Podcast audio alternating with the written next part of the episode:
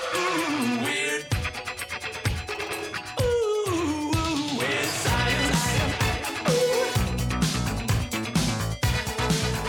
Hello. Hello. This is Joya Italiano. This is Jeff Ekman. and welcome to Oh, That's a Thing, a podcast about the real science in sci fi movies. Even if you haven't seen the movie, don't worry. We use the movies as jumping off points for some pretty awesome and real topics. That's right, we're not experts at all. We're actually just a couple of goons who Googled some stuff, but this stuff is pretty cool. Yeah, so sit back, relax, maybe learn a thing or two. Here we go. Here we go.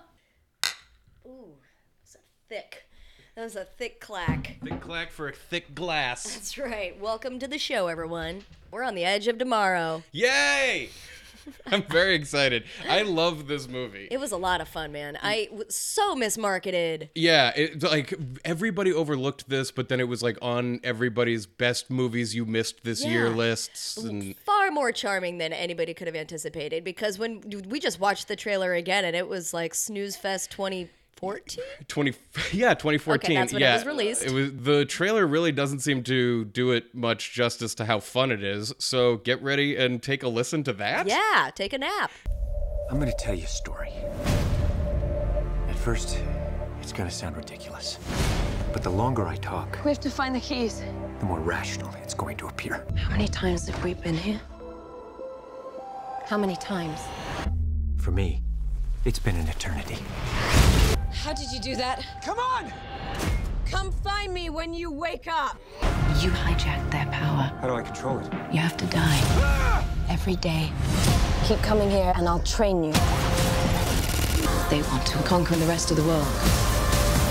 Unless you change the outcome. How many times have we been here? welcome back are you awake no just yeah are you No, I still mean it- alive this was just one of those where they try to make it way so intense and there are way so intense ideas and Yeah, concepts in it yeah. but it doesn't take itself nearly as seriously which is why it's so delightful yeah i mean it's basically like a guy who's afraid of combat ends up on storming the beaches of normandy on repeat wi yeah it, mixed with groundhog day and i'm like this is amazing didn't somebody say it was a combo of groundhog day and starship troopers That's yeah what which i some- think is pretty accurate Yeah, except for Starship Troopers sucked balls, didn't it? Or didn't well, I people- mean, people it liked depends. it? People, it's oh a wait, cult no, I'm sorry. I hit. for a second got that mistaken with Battlefield Earth. Okay, which- well, wow, similar yeah, that's a time frame, whole- right? They came out at the same time, but s- vastly different. Well, in Battlefield their- Earth is like a Scientology movie. right?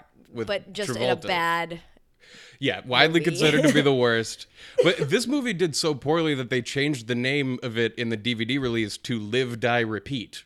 So What? it's like, yeah, so it Just w- like under the radar, like that's not what it was called. yeah, so like on the cover of the DVD and stuff, it's like Live, Die, Repeat, and then in like small font, Edge of Tomorrow. Oh God, it's a little innuendo, little afterthought. Yeah. Well, it was cool because the the movie's based on this novel by Hiroshi Sakurazaka, and he got the idea from from video gaming and the idea of that you know you if you die you can just reset the game over and over again and I, you get the sense when you watch that you're Mm-hmm. Yeah, kind the of like movie what if feels like a you game. learn from your mistakes although what would be nice is if you could like learn whilst you go instead of having to be like god damn it we have to go back to that same yeah, spot I know. It's like there's no like new save points. Right, exactly. No autosave It's for old Tom school. Cruise. Yeah. It's like you have to find the you gotta save find the point. save point and then But they play with that though. That's what's cool about it is they're, he's like, oh, God, yeah, good- can we get this It's like, going a can little we? bit ah, faster? I want to Oh. get back to that part of the day, and uh, like I gotta just live through all this. and- God damn it, Bill Paxton, get out of my face! but yeah, I guess Brad Pitt turned down the role. That was a detail that I I thought was Eh. Hmm. What was he interesting. doing at that time?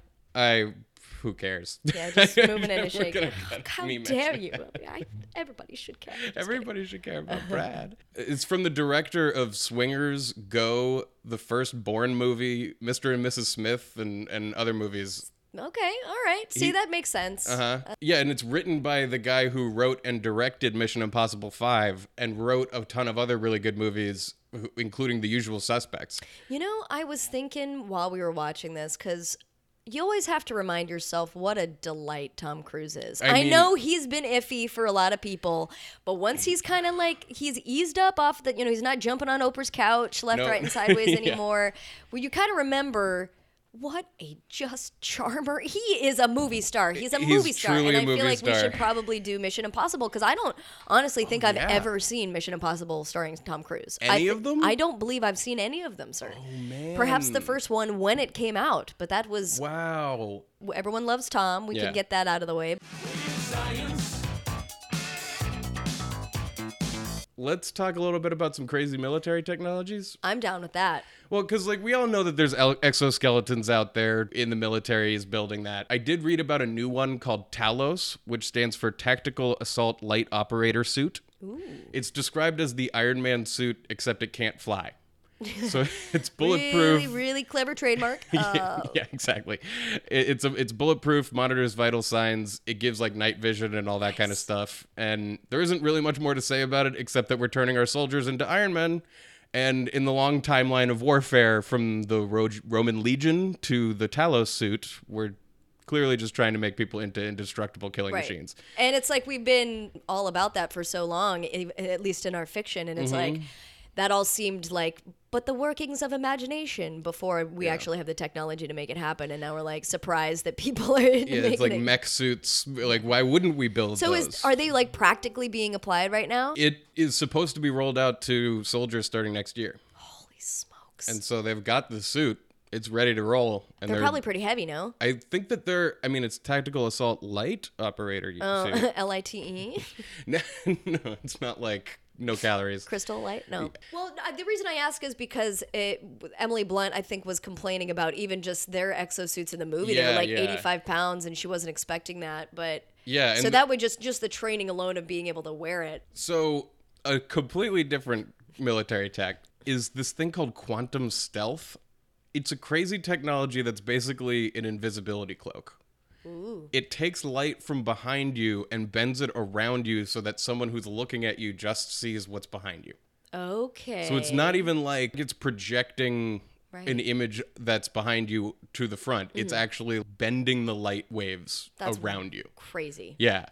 And like seeing images of this in action are is really creepy. It kind of looks like the predator when the predator is invisible. where- Totally. Where, you like can kind of see that something's Right. off about this area, but it's also like if you weren't looking for it, then you wouldn't notice. I, my brain goes to reptile in mortal kombat although that like Uh-huh. not very good 90s cg where you're like Yeah. yeah. i can see yeah. the lines It, it's it's ex- it looks a lot like that. And pretty cool, though. It kind of creates like a mesh screen look, Right. But it obscures the person and only shows what's behind it. But like, if you're looking for the mesh screen, that's kind of like the equivalent of seeing the weird CG. Right, right. Seeing the zipper on the, the Yeah. old uh, alien monster there. Exactly. That's interesting because what would you use that in warfare, right? You Yeah, just, you'd like, use it sneak to up like on peeps. sneak up on people. To like, there's a bunch of different possible applications for a fucking invisibility cloak. God. Yeah, but mostly they're looking at it for warfare right now. Yeah. Pranking start your there. friends, maybe down the line. Just scare tactics. Yeah. I also read about this thing called the active denial system, which is basically like a portable microwave. Wow. So it's like a heat ray where from far away they transmit an electromagnetic radiation beam that creates a burning sensation on the skin. So it can heat a person's skin to 130 degrees from a distance of 500 yards. It's controversial, of course.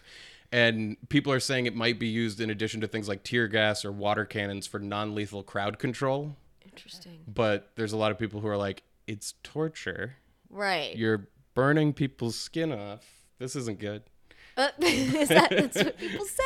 That's what people say. and, and yet it's like it's more sophisticated is it more outlandish than shooting someone with a gun you know like having something propel yeah, an like a object so- rubber bullet. Yeah, or just anything. It's just like I, I suppose like as weapons become m- more sleek or more, it seems like just not. Is it cruel? Is it more cruel? I don't know. That's what yeah. I'm trying to work through right now. Like Humane ways of killing, people Killing- and dispersing crowds. speaking of non-lethal methods, let's Yeah. get to that. I was reading about uh, Emily Blunt while she was preparing for her role in this movie. She was tutored in the Israeli self-defense system of Krav Maga. I'm sure there's a Oh. much s- like you know more delightful way of saying that, but you know, I've I'm always trying to- heard it as Krav Maga. Really? See, I'd never even heard it. I Yeah. ju- didn't even know it was a Krav- thing, so I'm learning. Make America great again. Because it looks like it could be like Krav Maga, Krav Maga, like, you know. Maga. hey, Maga. Krav Maga. Anyway, anyway, the history of Krav Maga It means contact combat in Hebrew. Oh. Contact combat. Huh. Yeah, Krav Maga is traced to pre World War II Czechoslovakia, which is present day Slovakia, to a young Jewish athlete named Imi Lichtenfeld.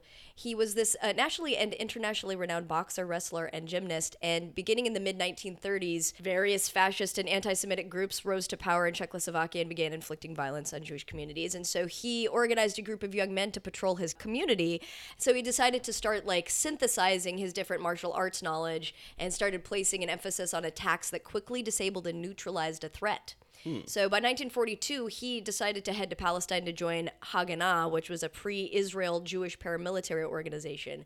And their mission was to protect Jewish settlers from locals who did not welcome the new arrivals. So the Israeli military then put Emi in charge of training the military's elite fighting forces, including the Palmac, which is I, do you know any of these? Palmac and Polium? Yeah, Palmac is apparently the elite strike force. The Polium is their marine commandos, and then the Haganah, which is that paramilitary organization. So then, after Israel got statehood in 1948, all of those forces that were fighting separately, they merged into the Israel Defense Forces, the IDF, and that's where Lichtenfeld was. He was named chief instructor of physical fitness at the IDF School of Combat Fitness. So then, that's when he started developing this new Krav Maga. I just assumed the Krav Maga was like an ancient technique. Right. I didn't realize it was literally within the last hundred years. Totally. Like, And I didn't really know anything about it, but it's just interesting to think like this guy already had these different bases of knowledge, or, you know, or these other schools of martial arts. And because of, you know, need and out of necessity was like, dude, we, I need to learn how to teach people quick. Cause that was the whole thing is like, it basically combines the most effective techniques of boxing, Aikido, Judo, wrestling, and jujitsu into a single di- discipline. And it emphasizes continuous motion, simultaneous defense and attack, and attacks to an assailant's soft tissue and pressure points. Oh. So that's why like Muay Thai has started to incorporate some things. Have you ever seen Muay Thai? the drink? No, not a Mai Tai, you fucker. I don't know what you're talking about. oh, I'm gonna punch you in the nose. No, Muay Thai. It's it's it's a way of fighting. Oh, I assume it's Thai. I hope so. oh my god. Well, no, because I went through a phase. But I was like, I really like cardio kickboxing. I want to learn a self defense f- f- thing. My my brother had done jujitsu, which is like fully based on self defense and like you know utilizing people's pressure points, but like they're gonna cause damage to themselves, and so it's about like stopping someone from hurting you, as opposed to Muay Thai, which is about like kicking someone as fucking hard as you can in Right. their ligaments, and you want to cause as much damage as possible. Right, because some are just defensive techniques. Yeah. Some are only offensive. And that's what's crazy is I was like, I want to become a Muay Thai fighter, and then I actually watched a video and I was like, I I don't want anything to do with this. This is barbaric. My God, like your your shins have to develop so much like callus or like just Oh, wear no. and tear because you're just using your shin bones to inflict as much po- like damage as possible. Wow. Yeah. So Imagine you could just break your own leg. yeah, I was like, nah, I don't want to. So Krav Maga is like the ultimate fighting technique? It basically is. Here are the, the basic principles. The idea is to neutralize the threat. You're supposed to dominate and incapacitate the attacker as soon as possible. And in that way, anything goes, right? So you're supposed to just kind of keep it simple with strikes, holds, and blocks. It's this idea of simultaneous defense and attack. If they go for your throat, you not only try to deflect the attack, but you also might simultaneously counterattack by going for their eyes, groin, or throat. There's something called retsev, which uh, is a Mm. That's Hebrew. the Holy Trinity, the eyes, groin, and throat. I'm sure that's the sound you make. I'm sure that's Yeah. the sound you make. That's So- the Krav Maga right. patented sound effect. Just slicing air.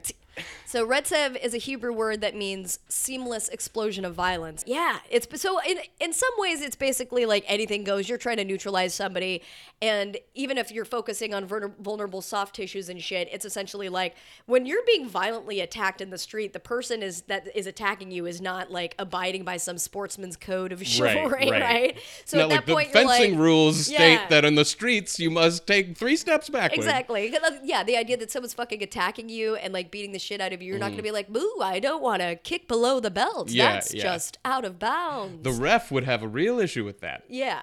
So I mean, then so it's the the idea of that combined with just trying to subvert subvert any attacks wi- through blocking and stuff. I just thought it was fucking cool, and it also tells you fucking the fact that this was a thing as a result of you know anti Semites like beating up on Jews. Right. It's sort of like yeah, man, anything goes at that point.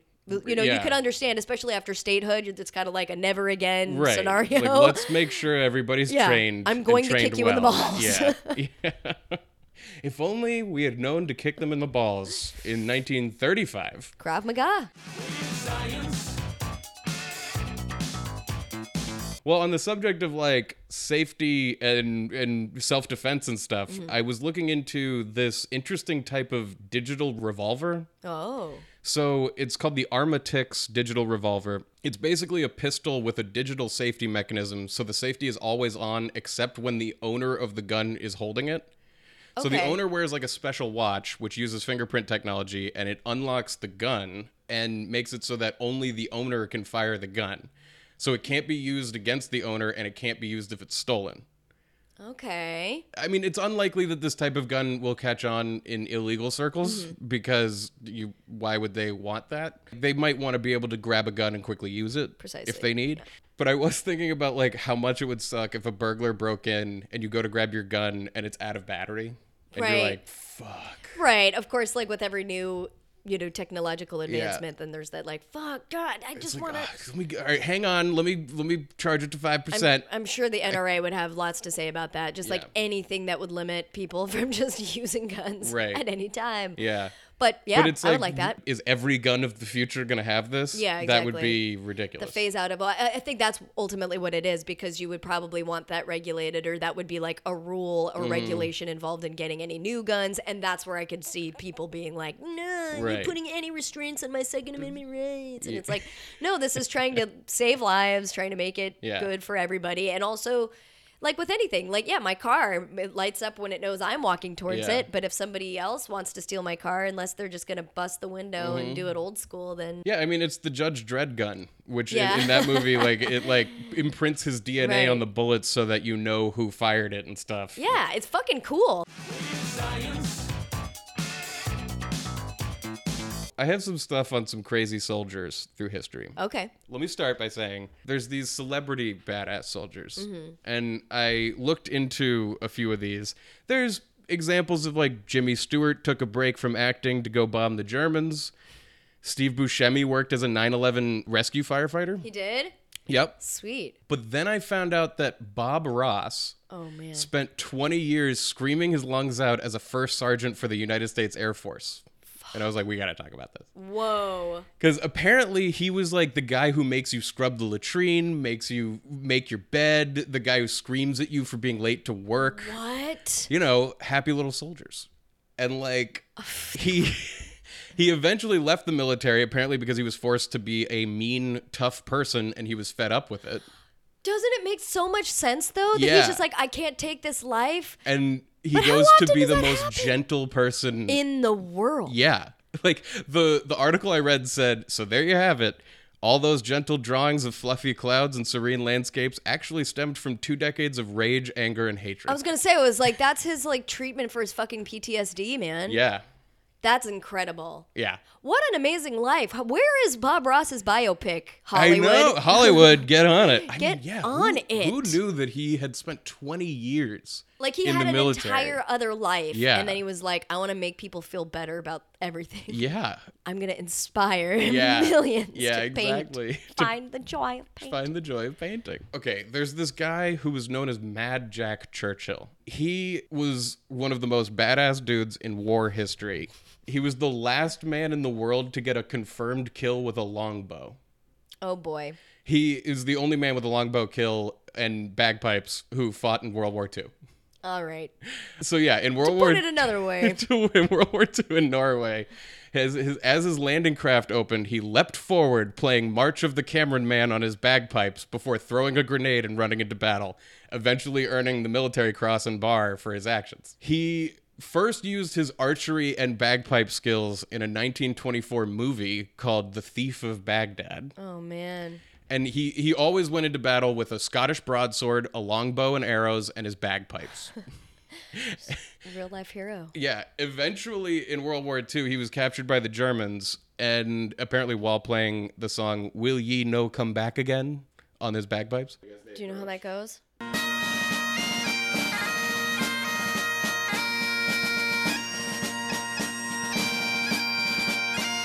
That's and- awesome. And he was sent to a concentration camp. And then at one point in the concentration awesome. camp, he right, he made an escape, which included like crawling under wires and through abandoned drains. And then after escaping, he tried to just walk to the Baltic coast. He was recaptured by the Germans after walking 50 miles and Oh was my sent God. back to the concentration camp. At the end of the war, when the Germans abandoned his camp, he walked 93 miles to Italy, where he found an American armored force. And f- ha- after having learned that like the U.S. had dropped the bomb on Japan, effectively ending the war, he said, "If it wasn't for those damn Yanks, we could have kept the war going another 10 years." Oh, I'm sure he said it just like that in that Right. voice. Oh man. He, this guy is Whoa. He was just like war hungry. war hungry. I mean, think about it. He went in with a sword and longbow and bagpipes in Right. World War II. Yeah. like There are just warriors, man. Like you could True. understand. Not that I'm like I'm a expert on war, but it's like at some point you've seen stuff that you can't unsee. There's no ever going back to just like true regular Right. life. Right. I could see how you could get just. I'm going, man. I'm jumping off the fucking edge. Yeah, he's definitely like that guy that's portrayed in movies that you assume doesn't really exist. Right. I, I but it's- mean, he he's sounds totally like a cartoon him. character, but you're like, some of this shit's based on something. Yeah. I mean, apparently after he retired, he would startle train conductors and passengers by throwing his briefcase out the train window every day. Nobody understood like why he was doing this. And later on he claimed that he was throwing the case into his own backyard so that he wouldn't have to carry it from the station. Yeah. But by that point, you're like, do whatever you want, man. Right. well, it's so crazy like this guy should have died in the war by all accounts. Right. It's like he wanted to. But he died in 1996 What? at the age of 89. Excuse me? Yes. Mad Jack Churchill. Dude. I mean, what a guy. What a guy. I mean, I don't know. Do we know? Was he a good guy? I mean, was that. I mean, how good of a guy could he have been if he's like wanting to murder right. people? It's not like I'm sitting here in being like, war? he was a real. I really respect that guy. Right. But it's stuff like him and the Red Baron, who was like the famous German fighter pilot in World War One, who held the record for like the most aircraft shot down. Like, there's these people, these individual soldiers in history who kind of like rose because of their badassery. Mm-hmm. Right. Did they become the Top Gun? It- ooh. Well, we were talking about World War II and such, Yeah, and yep. even in this film, Operation Downfall is the name of the, their like planned invasion. that Yeah, they- their that he Normandy keeps- invasion. Yeah, exactly. Operation Downfall just so happens to be the name of the Allied plan for the invasion of Japan near the end of World War II. Now, of course, that was canceled as a result of Japan surrendering following the the bombings of Nagasaki and Hiroshima, and also obviously Soviet Union's declaration of war against Japan. But it was cool to like read into this hypothetical war, or, like just the idea of planning for a, an invasion that never ca- actually came to fruition. So Yeah. the invasion was supposed to consist of two different parts. There was Operation Olympic, which was set to begin in October 1945, and that was intended to capture the southern third of the southern, um, the southern third of the southernmost main, the southern, the southern third of the southernmost main Japanese island of Kyushu, and they wanted to establish air bases there that would allow them to then move forward for another operation called Operation Coronet, which was supposed to happen in the spring of 1946. And basically, they decided on these these particular areas because they were the only like practically invadable areas, and so they decided that they like an invasion needed to happen. Now, Mm-hmm. at the time, the development of the atomic bomb was very closely guarded and only known to a few top officials outside of so the this Manhattan was like Project. planned without knowing that the bomb was about to drop. Exactly. Okay. C- But could you imagine like being the planners of this, having no idea that something so catastrophic was Yeah. about to happen? The planners' primary considerations were how to make them surrender as quickly as possible, and it was interesting to see that like the U.S. Navy and the Army were kind of going back and forth as to how to deal with it. So like the Navy wanted to capture air bases in like Shanghai and China and Korea, and the Army on the other hand wanted to argue like wanted to say that that would prolong war essentially, so that they needed to just invade. Mm-hmm. Interesting. And again, all the while the Manhattan Project is being developed Yeah, yeah. and yeah, Quietly, so- the doomsday machine is yeah, exactly. So then, of course, in August of 1945, the U.S. dropped the atomic bomb, and there was an unconditional surrender. But like they had initially predicted that if they would have done the invasion thing that there would be a ton of casualties because they were also operating under the assumption that you know not only are, there, are they facing the japanese military but also like an extremely hostile populace right so they thought Right. they were going to be facing a bunch of like pissed off japanese folks i'm sure they would have been. yeah i think that's where my brain goes too of the things you fucking take into account when you're estimating like well this military action we're going to do how many Yeah. people are going to die well give or take a couple of million Is if that an people are mad acceptable loss? yeah, and then and, and like utilizing other conflicts as a means of predicting this kind of thing. It's Hmm. like taking the image of like you know a football team being like, okay, you're gonna go over here and that's gonna Right. result, but being like, well, from like for example, Battle of Normandy cost sixty three thousand casualties in the first forty eight That was days. the The- cost. yeah, the, the Battle of Okinawa ran. It's, they say ran up seventy two thousand casualties over about eighty two days. You know, the entire war. Thousand casualties. It's insane. The entire war cost the United States a total of just over 400,000 fatalities. This was another bizarro thing about this Japan invasion. Nearly 500,000 Purple Heart medals were manufactured in anticipation of the casualties resulting from the invasion of Japan. What? Like, doesn't that add an extra bit of like, you fucking, re- like, we have to cover our bases because we know how We- many young boys are going to Yeah. be, fuck, you know? And it's like, it is a real, it's it's a reality yeah, of well, war. it, it's the kind of thing of like, would you rather be prepared with doctors for the casualties, or would Right. you be like, we're not going to have any Right. casualties? But so when you're we talking about shouldn't- Mm, manufacturing metals for dead yeah. bodies, basically. To, Well, Purple Heart is for a survivor. For- who's- right, right, right, sorry. Those kinds of like preparations that make sense but also feel bad Yeah. are fascinating to me. I think that's what it is. It's I'm not saying that that like what's the alternative that you Right. just don't prepare at all and you're like sorry I don't have a purple heart for you. Yeah. But it's it is a thing that you would hope that humans would be like maybe there shouldn't be any more war. This right. sucks. right. Because well, it- like yeah, go ju- ahead. just another example of that was wh- in 1969 when we landed on the moon. There was a speech written for Richard Nixon to s- say if we couldn't get them off the moon. So there's like an Oh, right, alternate sure. speech that was like these men knew their sacrifice and like Right. it's like they were prepared for every possible contingency. Sure. And even though it's kind of like, wow, are you being real pessimistic by yeah. even it's like, ent- no, entertaining you just this have idea? to be realistic. Yeah. But I mean, it, just to even kind of put it in context, talking about these like 500,000 Purple Heart medals to the present date, all the American military casualties of the 60 years following the end of World War II, including Korean and Vietnam wars, have not exceeded that number. So they were Whoa. still planning on that. They knew that it They was going to be upwards of expected- 500,000 people that would at least get that, let alone the millions of people that would die on both So sides. they expected more deaths in that one thing than we've had in all military conflicts since, including Vietnam. Right. In 2003, there were still 120,000 of those Purple Heart medals in stock. Whoa!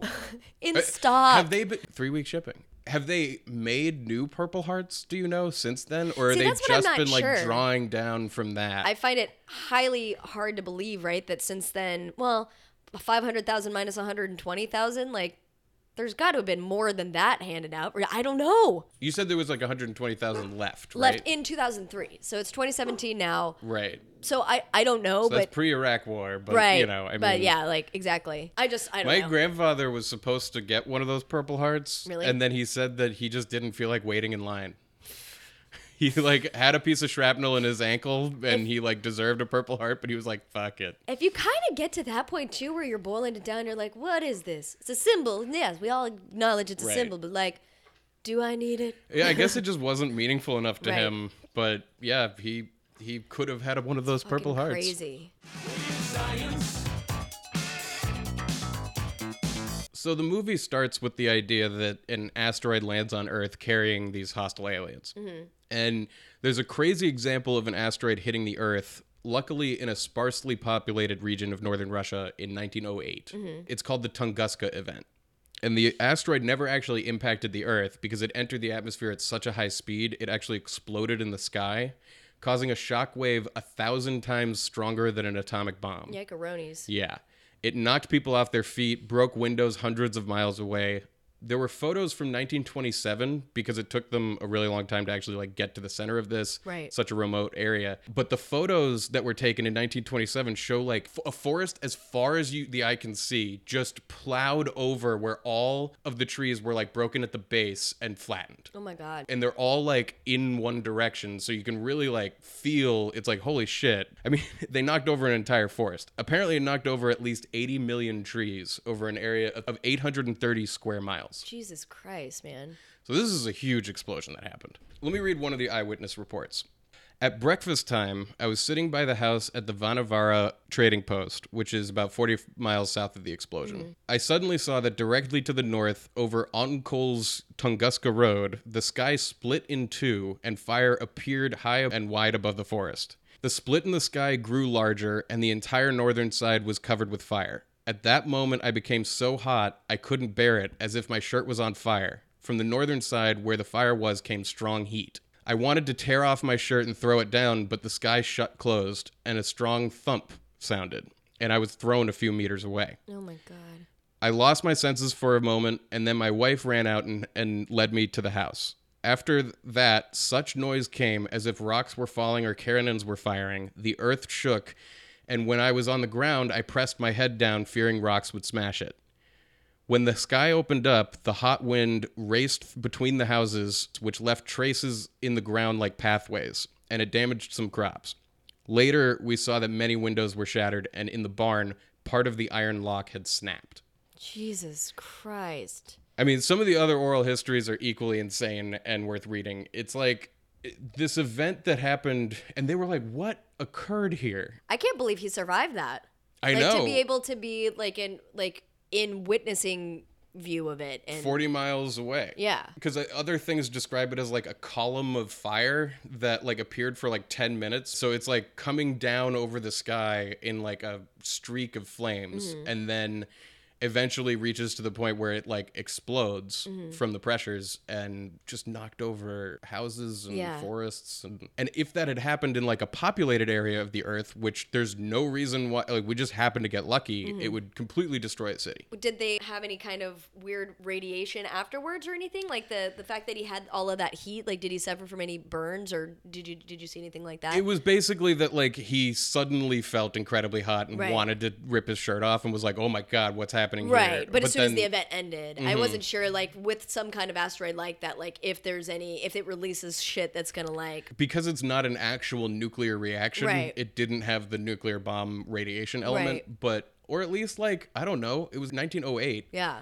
Uh, Those people might have wound up with higher rates of cancer, and Right. we never knew. Yeah, I just don't know. I mean, I haven't seen any big asteroid hits in my life, so I didn't know like what what really does happen to the This air was after the something like largest that. recorded asteroid hit ever on That's Earth. crazy. yeah, That's fucking recorded wild. because the Right. 65 million years ago uh, dinosaur Yeah, asteroid was probably a exactly. bit bigger. Okay, so I was reading about the book "All You Need Is Kill." Is that do we think that's a weird lost in translation thing, or is that? I don't know. It was supposed to be called that. I actually read that the producer talked, talking about changing the title said that I think the word kill in a title is very tricky in today's world. I don't know that people want to be opening the newspaper and seeing that word. We see enough of it in real newspaper headlines, and I don't think we need to see it when we're looking at a movie. Hmm. So he changed it to Edge of Tomorrow. Okay. And that did not go so well for everybody. That's an interesting thought process. Just like seeing the word "kill." Hmm, okay. Mm-hmm. Yeah. They're like, but then they We later can't have changed it to kill- "live, die, repeat." It- well, die is fine. Yeah. It's passive. Anyway, so the book the book satirizes the song Let's All Go to the Lobby as an anti-war song and the lyrics are let's all join the army. So let's, all join the, army. Let's all join the army. Let's all join the Yeah. army and kill ourselves some things. Is that was that it? Kill ourselves some things. yeah. Pretty great. So I saw that note and I was like, "Oh boy." And then I started thinking I was like, What's the deal with that? Let's all go to the lobby song. You Yeah, know? okay. Because even when, yeah, I know. Like, go with me on this. I'm going out on a limb. But I was also thinking with you. when we were watching this movie, it's such an enjoyable treat. And like, you know, I had those kind of warm and fuzzies of like, this is what a real movie is all about, kind of feeling. this is why So- we go to the cinema. yeah, and even though we're watching it in your mo- your living room, it made me feel like I could e, have easily seen this in the movie theater. So Yeah. anyway, this like let's all go to the lobby thing.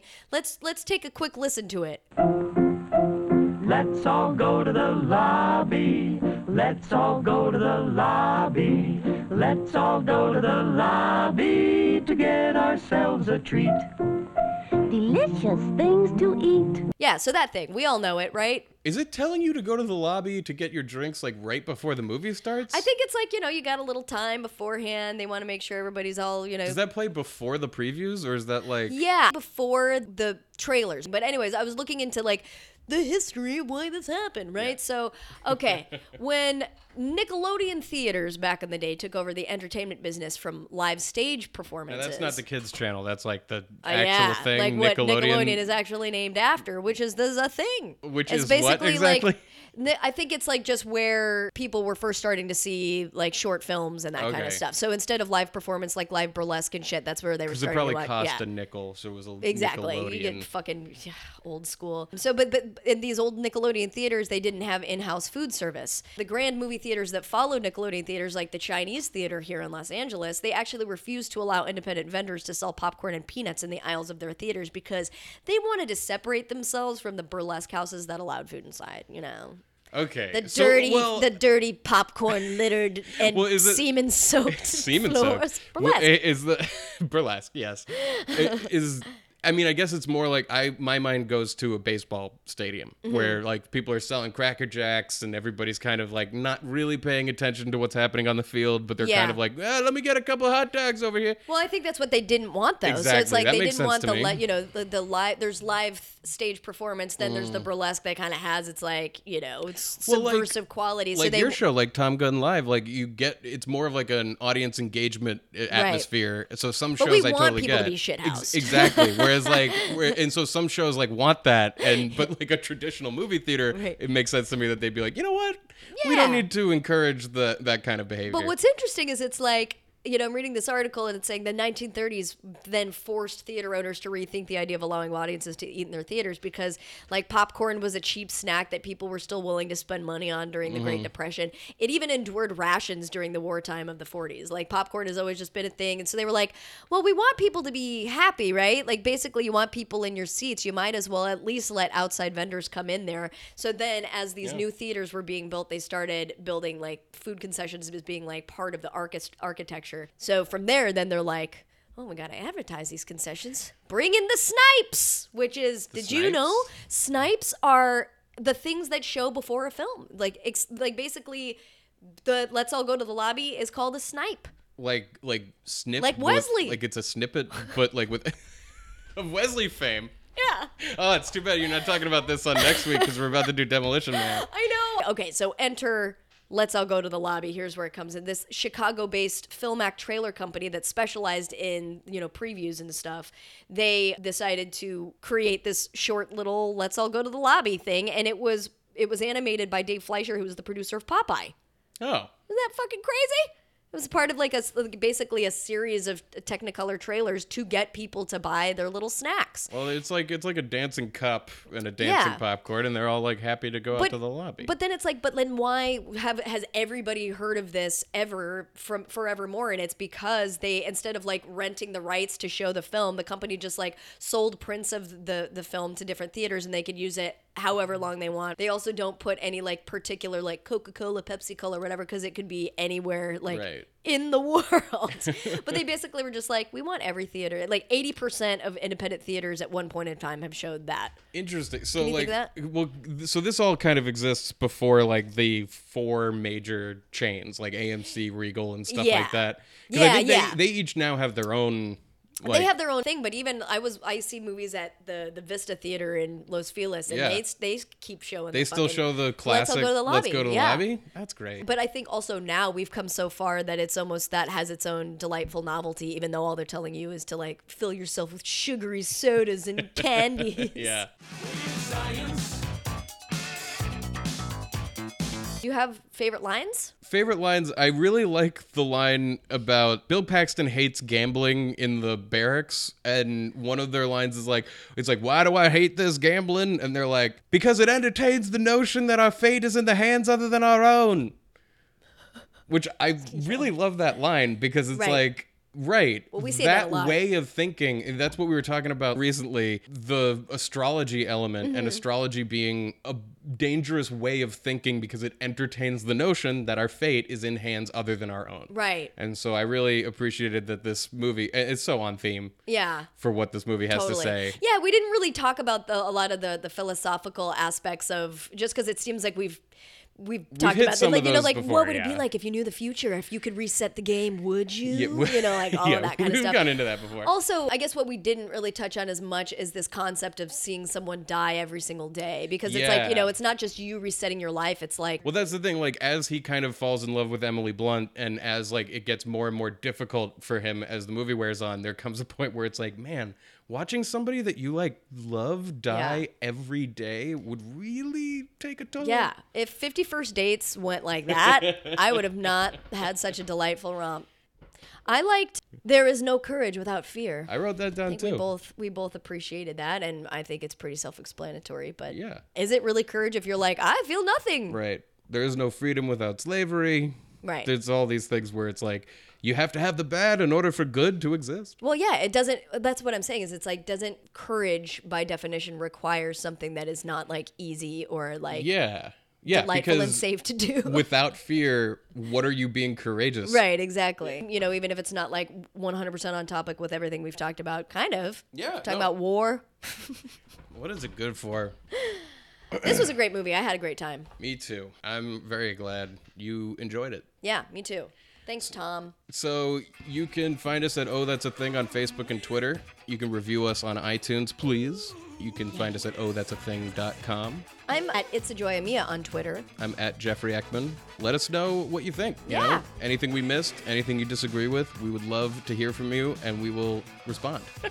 Have a great week, everyone. We hope to hear from you soon. Bye. Bye.